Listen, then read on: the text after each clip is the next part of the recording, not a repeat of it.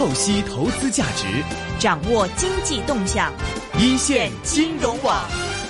好的，每周五的这个时间呢，我们都是会请到迪曼机械人行政总裁，也是粤港澳机械人产业联盟发起人宋思贤 Daniel 来跟我们讲一讲，在这个新兴科技领域方面的一些事情了。下午好，Daniel。下午好。今天會講點什麼話題呢？今日講下虛擬貨幣啦，區塊鏈咁啊。我哋邀請到嘅 GreatCoin 嘅投資伙伴經理，誒、呃，周培小姐。係係你好，周小姐你好。嗯。你好，OK。首先，我们来看一看这个虚拟货币 GateCoin 这一块，想了解一下目前公司现在我们主要是在做些什么方面的事情的。嗯，我们现在主要做的呢是一个呃交易所，嗯，啊、呃，就是虚拟货币的交易所的事情，對。嗯我们三二零一三年就成立了，相对来说，在这个领域呢是比较早期的，嗯、呃，而且现存的在那个时候，呃，开始做的这个交易所呢，呃，可能有一大半都已经关闭了，所以我们还、嗯、還。現存，所以是非常好和一件很幸运的事情。是这个虚拟货币投资，我想大家可能很多都听过，像比特币呀、啊、或者之类的，都会有很多。但是像这个虚拟货币的交易平台，這個大家可能未必很了解。像是类似于我们平常所说的港交所呀，或者是说像是深交所呀、沪交所这样的一些概念吗？还是说它跟我们认识的这些这个交易所会有些什么不同吗？呃，跟我们的交易所有不同。我们现在所我知道的港交所这些，它是有政府颁颁发，就是这种呃呃 license 这种牌照的。嗯、而对于虚拟货币来说呢，现在在香港呃政府还是不不受政府监管，政府也暂时没有发牌。嗯、那所以我们需要自己交易所，可以你其实可以想象是一个市場。就比如说，嗯、呃，我有产品要卖，嗯、但是我不知道去哪里去卖给别人.我找不到这么一个、嗯、呃去买的地方或者卖的地方。流通平台了。对，我们就是一个平台。對。嗯嗯哼，明白。那像现在这样做这个虚拟货币交易的这个平台，目前来看多不多呀？市面上、呃、還是很多的。当我当时二零一三年的时候，我们应该是香港的前几家吧。但现在来说，大大小小的可能有十几二十家就在香港。只从香港的角度来说，那彼此之间，像这个交易所或者是这个平台之间，会有什么流通性，嗯、或者你们业界之间会有什么共通性吗？或者说，大家可能我在这个平台的这个持有的货币，可能在另外一个平台上就未必能够去流通，这样子的情况会有吗？嗯，其实呢，平台和平台之间看您的大小，就比如说像、嗯、呃有的平台它只做比特币或者以太币，就是非常小的量。那像我们呢，应该是算中型的，做一些比較。呃，热门的货币在我们的平台上大概有四十多種，嗯、四十多種，但是还有的呃，比比如像那种呃更大型一点的，可能他们有超过一千种的，就只要是虚拟货币发行他们不管是什么样的货币呢，嗯、都会去让他们在这个平台上上线的。OK，啊、呃，對啊，现在应该是有一千九百多种虚拟货币在全世界。呃，之前的话，那个我之前很多朋友也在问我说，香港。说好像是这个虚拟货币的流通性会比较好，所以就问我说，呃，香港的虚拟货币投资市场，这个环境怎么样啊？他说：“内地我看到他在内地有接触到一些香港的一些可能发行商之类的，去推广一些新的一些货币，比如说可能叫菠菜币啊、白菜币啊，或叫这种币的。然后说，哎，这些是不是真的？当时我就说，我就想到印象中我们可能只有几件大的比特币啊，或者您提到以太币啊之类的。但是你要说菠菜币啊、白菜币啊，这个币那个币的，听的名字感觉好像真的是，呃，不大熟悉，不大了解，而且虚拟货币也看到之前比特币的这个价格大升大跌，波动性非常大，而且它本身可能也是欠缺一个这个价值的这个基础，所以说很难说它跟什么东西直接挂钩的，所以在投资风险上也会非常大。所以首先想问问您，在这样的一个虚拟货币的交易所当中，最核心的这个虚拟货币啊，到底是怎么一回事呢？嗯，其实要深入的讲的话，呃，这个话题会非常深的，我可能讲几天几夜也讲不完。嗯、我自己也就是呃上了很多课啊，问了很多同行的同事啊，嗯、所以说从一个简单的角度来说吧，呃，你把它当成一个新兴的产品，而这个产品呢，最初比特币出来的缘由是因为一帮人他。不太喜欢被一个中央呃集权制的这么一个统治，呃呃，可以嗯、说，比如像金融啊，像央行啊、对啊，央不管不光是央行，即便是就是说普通的银行，因为它的呃力量权力很大，因为它手上有很多的资源，而且信息，所以说。这样越集中的呢，那那这个组织也好，这个团体也好，那他能利用的资源也就越多。那这帮人呢，其实是觉得，呃，现在的科技发展的这么快，我可以通过一个叫 decentralize，、就是去中心化的这么一个呃系统，通过电脑。嗯来做到你和我之间如果有东西需要交换，那我们就省去了一个中间人，可以两边都都拿这么多呃利润或者钱吧。所以说，最初比特币出出现，它之所以会流行是。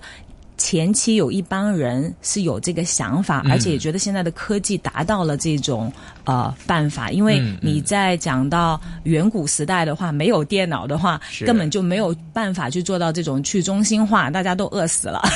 所以说，他这个起初呢，是一帮人有这个概念。那之后是因为比特币的狂涨啦，是令到就是说很多人现在很多投资者其实对这件事情并不了解，也不明白，只是看到它在涨，是。把它当做了一个投资的产品。对。对，就像您说的，谁去定位，谁去定这个定价？对。那其实这也离不开市场最基本的，我们说供求关系。嗯那越多的人想买，那自然它的价格就上去了。那呃，因为它有很多非常，我们现在处于一个非常初期的时，就是说时期啊。嗯嗯对比特币不是太多人了解，而且也不知道它的发展方向是什么。那么现在的大起大落呢，很多人都拿以前的那个呃。呃，Internet bubble 就是网络，当时不是爆的是一样的吗？只要你加一个 dot com 就可以卖到好多好多钱。那现在有一点像那时候的趋势，就因为大家都不知道，只是想拿这个作为一个投机的工具的话，所以它才会上上下下那个呃，就是浮动特别的大。对，是，但是我们像各国央行，像这个美联储啊，或者是各国央行都好，其实自己本身做一个发钞机构的话，他们本身发钞的背后的原因会有很多，因为他们始终是有一个财政储备也好，或者说是一个资产摆在这边，会给市场上一个一个怎么说呢？一个信号在这里，会有个参照物，会知道你的资产、你发行的货币是否有这样的价值，能够衡量到，而且包括它在生活中，在这个环球的贸易里面，它能起到一个货币的这样的一个等价交换的一个作用。但是我们看虚拟货币的话，它首先可能背后的一个呃资产的一个支撑完全看不到，就像您说的，可能完全是一个这个供求关系的影响。而另外一方面的话，它可能在我们实际的这样的一个货币功能的一个交易功能上，它目前来看是有些缺失。当然，我们不排除可能将来它的发展上可能会是出现像比特币的一些支付啊，可能也会有，可能目前来看也没有。所以这一块的话，我们来单纯来看比特币或者是其他虚拟货币的这样的一个呃投资也好，或者说炒卖也好的话，其实您看现在市场上对于它这个狂热情绪是不是合理呢？因为我们看可能这大起大落特别多，这个如果把它当做一个虚拟货币来看待呢，还是说只是纯粹把它当做一个可能只是一个炒卖的一个标的来看呢？嗯，我个人的经历来说吧，嗯我觉得其实所有的新兴产品都会。经过这么一个趋势，就像、呃，国内第一次买卖股票的时候也是。其实你说那时候股票是值多少钱吗？是按这个公司的价值来的吗？我还记得那时候还读读书，我们要拿着小板凳去排队 排两三天，去帮父母去抽那个签去买啊股票。其实我觉得现在的这个比特币的情绪和那时候抽新股是一样的，就是大家看着都不懂。但是觉得这个有机会赚钱，那谁也不愿意错过这个赚钱的机会。那么呃。刚才您讲的很对，对于就是呃货币来说，是因为有政府在后面，对是因为有那个呃，就是最早美金是以美金嗯跟金做储备挂钩，后来其实也取消了。那呃，为什么美金还有它的地位，或者为什么其他的货币还有它的地位？是因为它的政府够强。那万一哪一个国家，比如说我们说一些小型的国家，它倒闭了，它的钱其实也是一分不值的。嗯所以说，这个先信不信，或者他有多强的信念呢，是跟呃嗯、政府挂钩的吧？嗯对吧？那其实就是我们信不信任了。那现在来说，因为太早了。而没有太多的人懂，也不知道他应该怎么样去，所以大部分人是不相信的，所以它的波动性也就大了。但是如果有一天我们不说远，假如说五年、十年的话，如果每一个人都相信这一个货币。或者这几个货币，就每个国家，假如说有它自己的，因为呃，我觉得我们的想象力是受到我们局限知道的东西，对吧？就假如是这样的话呢，可能之后出生的小孩子，他只知道虚拟货币，他根本就不知道什么叫现哦曾金，经还有一种东西叫美元呢，对呀、也不知道什么叫卡，什么是信用卡，对吧？那那个刚刚周小姐有问，呃，就说过介绍到的，就是你们有一千多个比较热门的虚拟货币，那这个热门是什么？有什么共通点呢？你们现在市场看热门的，怎么来定义？对，因为刚才讲到一千多个是市场上现在在，就说已经做了呃那个 ICO 的，那 ICO 呢就是叫首次代币发行，就是说已经发行了在市场上的有超过一千多个。那么热门的呢，我们可能会看呃呃。会看前百分，就是呃二十到五十只吧。那么热门它是什么定义呢？就是说，当他做这个首次代币发行的时候，他可能呃拿了上亿或者十亿美金的这么一个呃。投资就是有投资者给他，那么他后面要做的事情啊，或者创一个新的区块链的这么一个模式啊，那这些是呃大家的焦点吧，也看会不会是将来。将来会真正在生活上用的这么一种货币，或者它是是否是有实用价值，是不是五年、十年以后真的成为一个主流的货币？所以是这一块了。所以是看它的规模，对，主要是规然后模。它未来的应用的场景会不会有继续的发展？对了，对了，那刚刚有说过就是区块链嘛，嗯，可以介绍一下区块链这个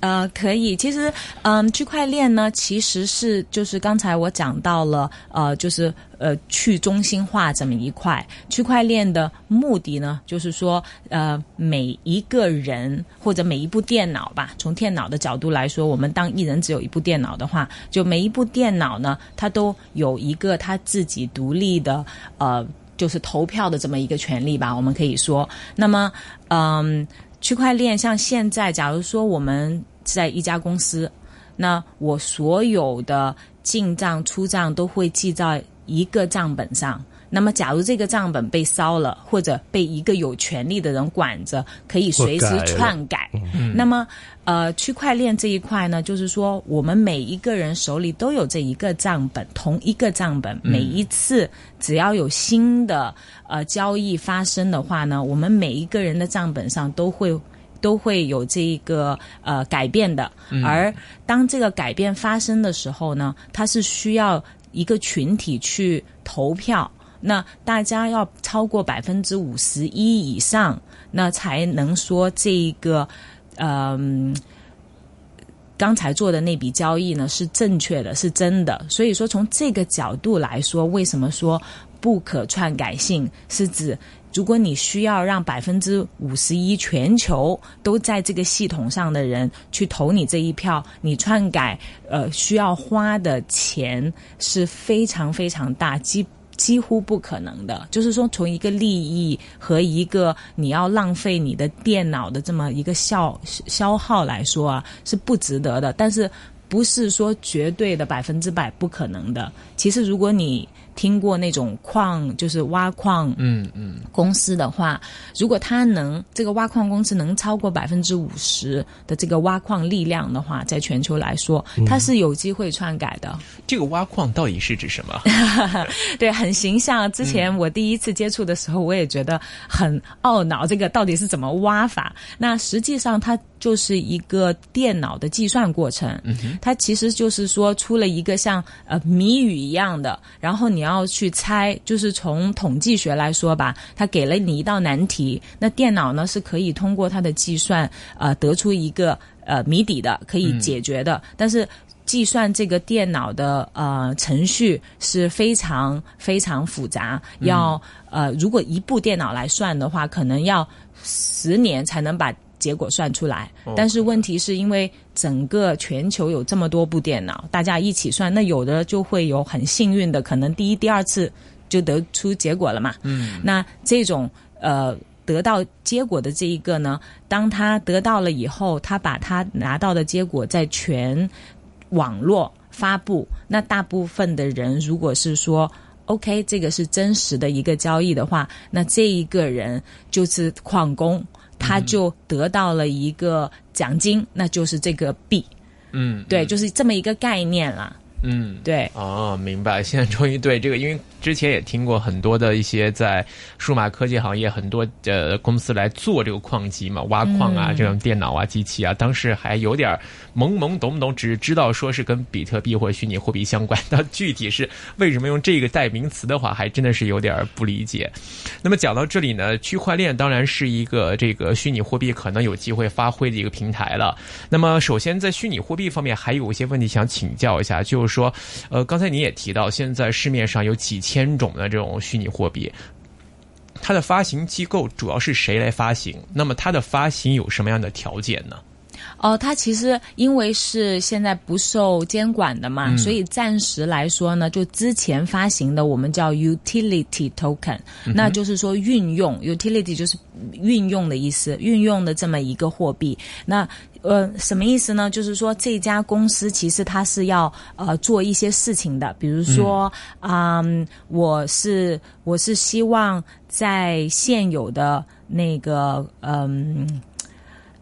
现有的运营上面，把这个区块链这一块加上去，能使到我的产品或者能使到我整个嗯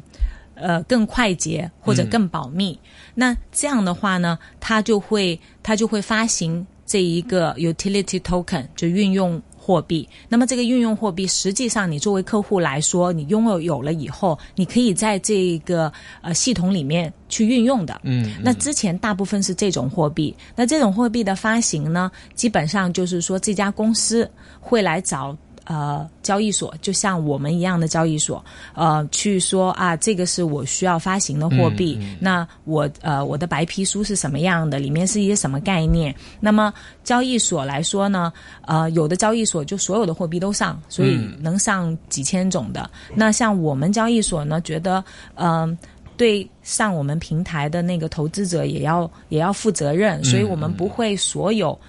来。我就让他上平台的，那我们会根据我们自己有我们的就是技术团队啦，啊，了解呃这家公司的这些创始人啦，然后知道他们的背景和他们想做的这些事是不是呃真正能我们相信会会有发展前途的。那么当我们看完了以后呢，我们就会跟他们签一个合同，然后呃。帮他们发行，那最后也会在我们的平台上做一个二级市场的这么一个交易。哦，明白明白。那会不会出现的情况就是，当一个这个发行机构它发生了自己的这个虚拟货币之后，那么在之后的时间里面，可能出现投资者纷纷兑现的情况，而这个发行机构是难以拿到这个现金出来去兑付这些现金需求的时候，这样会发生什么情况呢？嗯，所以其实呃，我们在发行这个之前呢，也会跟呃投资者讲，他每一个呃每一个项目不一样，有的项目可能是需要六个月到一年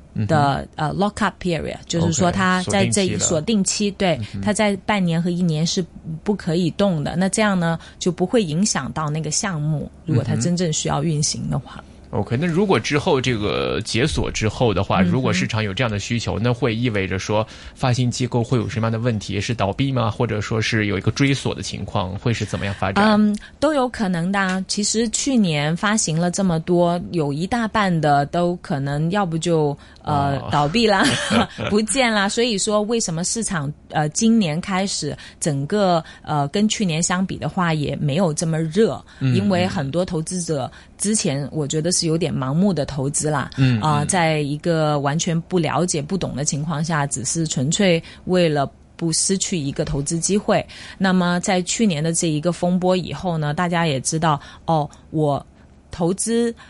这个。呃，加密货币和投资股票其实没有区别的。我最终也要知道他们在做什么，他们的盈利模式是什么，什么时候可以开始盈利，然后真正在做这这个项目的团队怎么样？就是说，其实跟传统的投资分别并不大，它最不同的只是说它用的技术是不一样的。呃，讲到这里稍微有点明白了。那么这里的话，还想请问了，就是关于这个货这个虚拟货币的价值方面，像我们都知道比特币好啊，就是可能流通性最好了。那么其实我们怎么样去界定一个虚拟货币的种类，它是 OK 的，或者是相对来说健康的，相对来说值得投资的，是看它整个平台里面它这个商业运营的这个流通量、流通度很高，还是说看它的这个本身的这个商业的这个投资回报比较好？这个到底？是我们用什么样的方法去判断一个呃虚拟货币的类别是值得投资的呢？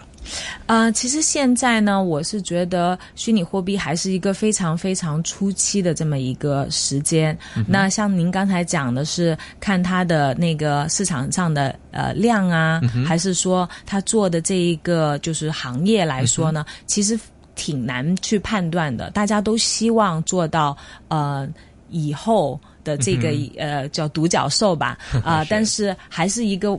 挖掘的过程啦。我觉得现在很难去判断。第一，它的量还是非常的小。嗯，它现在是应该是一一，今天我看应该是一亿一千多嗯美金的这么一个交易量是在比特币上的。嗯，那么呃，跟传统的我们的股票啊，嗯。基金啊，债券啊，其实它这个量算非常小的，所以它的流通性也不是很大。呃，所以现在呢，嗯，大部分还是要看它有没有人去炒，嗯，有没有人看好它，或者是说，呃，有一个什么突然的变化，比如说像呃其他的虚拟货币，就要看后面的投资者是谁。如果是一些比较大型的机构啊，之前投过，然后就翻了一百倍的那些，就。更多的人去跟，就是一种，嗯呃，叫叫什么效应？跟风效应。对对对对，就是说，它越是有的项目可能一般，但是它只要有大的头了，那下面跟的人就会多，那自然这个项目就。价格就越高了，嗯，对，所以你觉得为什么比特币在这么多的这种虚拟货币里面，它会是成为脱颖而出的那一个？因为它是始祖，因为它是第一个出来的，从概念，从各方面，其实其实它的概念并不是最新的，在呃呃一九好像八九年的时候，已经有人有这个去中心化这个数字货币的概念，但是当时没有做出来，是因为技术。上的一些问题啊，而且也是中心化的问题啊。那么，比特币之所以在这个时候呃呃出现，是因为我觉得呃技术上面也成熟了。它其实利用了不同的之前十几二十年已经发明出来的一些技术，把它综合，然后正好呢又有这么一群人对这个去中心化的呃很。很很有热情吧，所以说通过这一个推动了他，那所以他的这个地位，我觉得是不可取代的，是因为他是第一个，而且呃也是因为他才让大家开，就是说呃开创了哦，我还可以在这个领域做什么呢？那所以才有了以太坊。那么以太坊呢，比他又进步了一个，比特币只是一个货币。他没有在上面没有办法做其他的事情，但是通过这个以太坊就建立了一个平台。它不但有自己的以太币，但等于它就像一个 iPhone 一样的一个苹果的电话，然后你就可以在上面写你自己的 apps，就写你自己的一些程序。个生态链了。对，它就成了一个生态链了。然后在那个上面，所以就是现在我们呃大家常见的这个 ICO 首次代币发行的话呢，大部分百分之八十几都是在这个以太坊的这个区块链上哦发行的。那我想问，呃，虚拟货币的那个出产产出的顺序，嗯刚刚有说到了，我先挖矿，是不是挖矿挖到了就可以自己定义什么什么名字的虚拟货呃货币呢？呃，其实嗯不是这样的，它是先要把这套系统写出来。嗯比如说比特币，它其实先有了它整个电脑，就是说这个程序。它其实这个人写完这个程序以后呢，然后说这一个是我的区块链上面我会发行的一个新币，嗯那么它才会有人在上面开始挖。对我把程序写出来了，只要你愿意加入所以，先有名字，就是游戏的规则。对对先有游戏的规则则，你说你要过来玩，然后你去挖哎挖到就是我这个名字这个游戏规则里面的货币，对虚拟货币。对了，对了，就像您可以变成所有的货币的矿工，那所以 那个那个量呢，嗯，那个占有率呢，就是看谁比较多人去挖、去玩、去承认嘛，对对不对？对，OK，那讲到这个虚拟货币呢，其实它的目前发展来说，还是有几个问题在。就比如说以我听讲的情况来说，首先好像我看到有，因为它的监管方面还有一些欠缺，嗯，所以开始有人会拿这个虚拟货币当做一个洗黑钱的一个工具。那么另外一方面的话呢，可能也是出于对金融方面的控制。那么很多国家的央行呢，对于这个东西还是持一个比较负面的态度的，就是觉得会跟自己这个金融调控监管的这样的一个方向会有点抵触。所以令到就是说要落地的话，或者是得到政府在这个金融产品当中正式的认可，还是有些难度在这边。所以两个方面的问题，会不会将来都会限制到一个这个比不是比特币啊，就是虚拟货币的一个发展前景呢？呃，会的，嗯，因为政府现在呃，其实其实比特币最早出名也是因为当时被。嗯，黑道 利用，呃，作为他们就是一个黑色网站，就是下面主要是做就是嗯 drugs，嗯，毒品的嘛，一个交易站，然后最后被呃美国的 FBI 发现了以后，那时候比特币就变得出名了，是因为这件事情被发现了以后，那比特币确实存在其他货币做不到的一个优势，就是说它是无国界的，就像我们的网络一样，对。我在这里发个信息，美国、澳洲。欧洲谁都可以收到，而这中间呢又没有任何的，就是说障碍，所以作为一个嗯、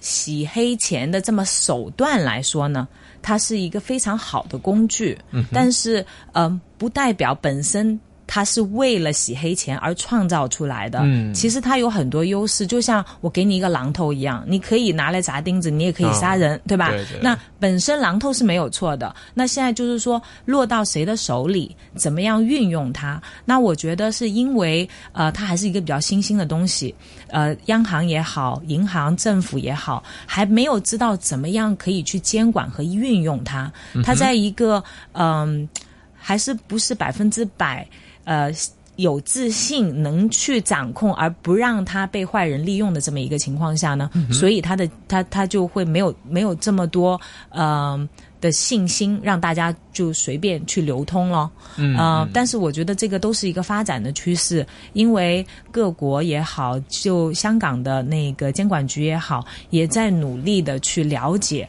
而且希望能制定一些，因为嗯。现在银行也开始在做了，要做交易所了。像刚才讲到高盛，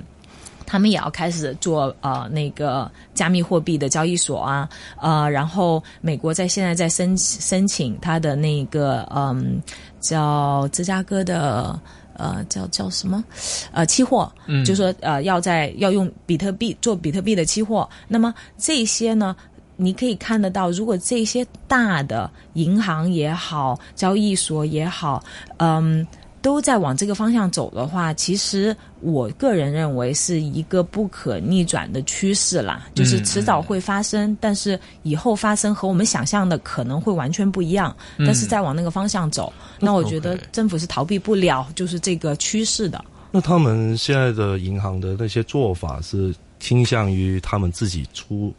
一个虚拟货币或者是加密货币吗？还是用其他的？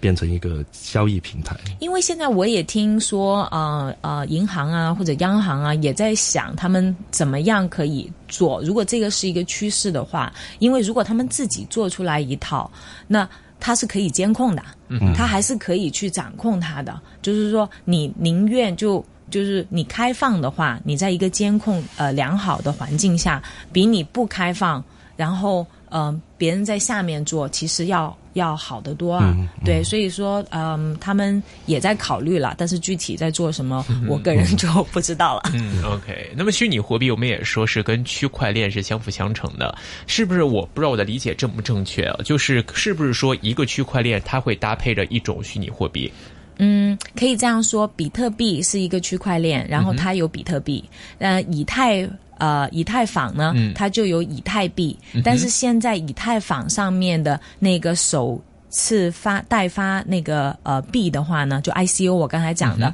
其实它是在利用以太坊这个平台又建立了新的。币，但是它这个不能算呃币吧，更像你去赌场或者去别的地方去玩游戏，比如说游乐场，它给你一游乐场的一个这么代币，所以说它并不是靠挖矿挖出来的，而是说如果你今天要在以太坊上面玩这个游戏的话呢，你可以呃发行多少个代币，那这个代币是不需要挖矿挖的，而是他们说我要发多少，对对对，所以那个。本质已经有不同啦，对啦，其实从英文的角度来说，一个叫 coin，一个叫 token，但是实际上大家运用的时候，很多时候也是比较混混扰的。如果你不在这个行业做的话，其实大部分人就不知道它有区别。是，所以我想了解，就像区块链也好，或者说这种币也好啊，将来的发展方向是觉得说会越来越多呢，还是说将来也是会重新整合？比如说像刚才你说以太坊这样子的情况，是大家。都会慢慢的互相这个合并啊，融合成一个像以太坊这样的平台，大家在这样的一个没有中心、没有这个政治银行参与的一个平台上面来进行交易或者玩这个游戏，还是说可能我自己玩自己的，我这边是比特的，那边是以太的，或者其他 anyway 菠菜的 这样的一个组合在一起，会是一个什么样的发展的方向呢？您觉得？啊，我那这个是我个人的呃看法啊，我是觉得最终它还是有一个，就是说。综合的，因为当你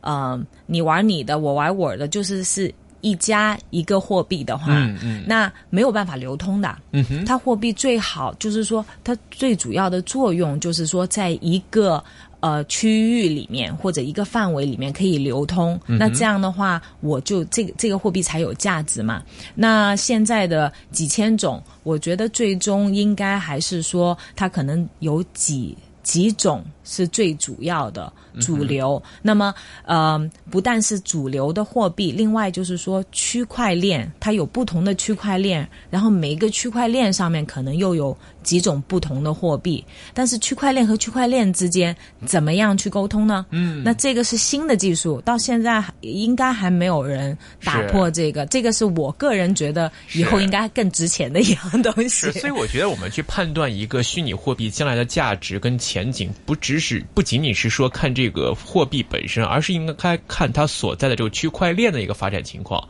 说这个区块链如果发展越好的话，将来可能会越多人参与在这个区块里面来玩这个游戏，那么这个货币本身才会有价值，是不是可以这么理解的？嗯，我觉得可以这么理解。对。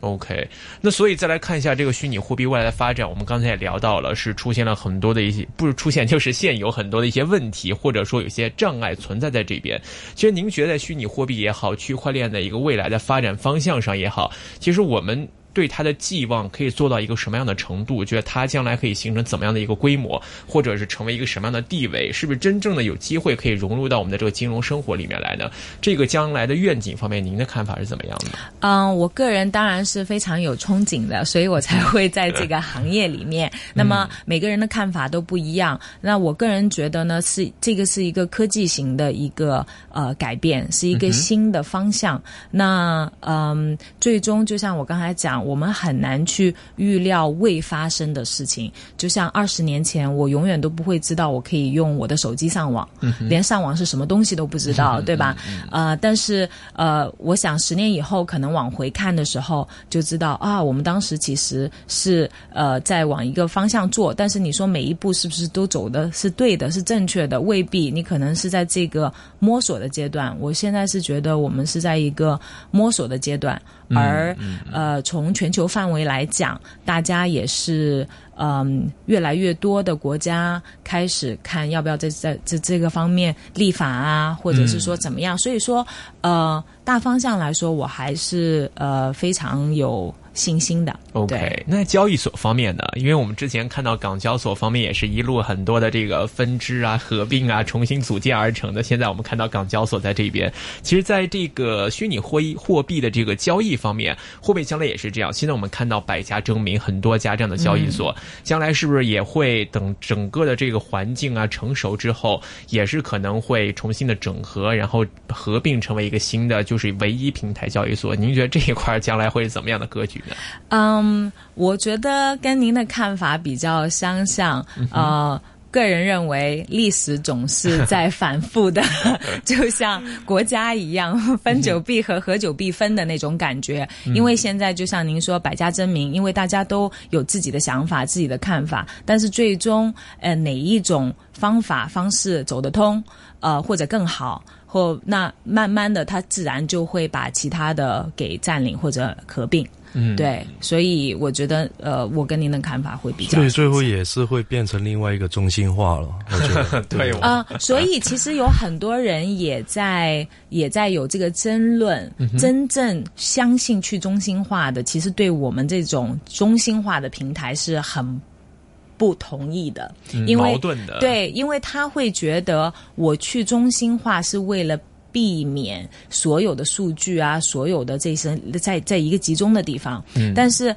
至少在现阶段来说，我觉得交易所又是一个必要的，是因为我们不是每个人都懂电脑啊。我不是每个人都可以去挖矿啊，我不是每个人都知道我在这里应该做什么。对于大部分的人想参与，他他是需要一个平台的。那就像如果是我是一个种苹果的农民，我没有办法直接把苹果卖到。别人的手里的，我就需要一个平台。现在是网络平台，曾经是市场，对吧？呃，或者集市，那其实是一个概念。那如果为大众来讲的话，没有了这么一个平台的话，连这一个货币拿到你的手上都不可能，因为你没有工具挖，你也没有知识去挖。那所以说，它存在，至少在现阶段，我说我是觉得它是有有必要的。因为大家知道怎么买卖股票，怎么买卖外币，它其实你要上我们的平台的话，你可以看得到跟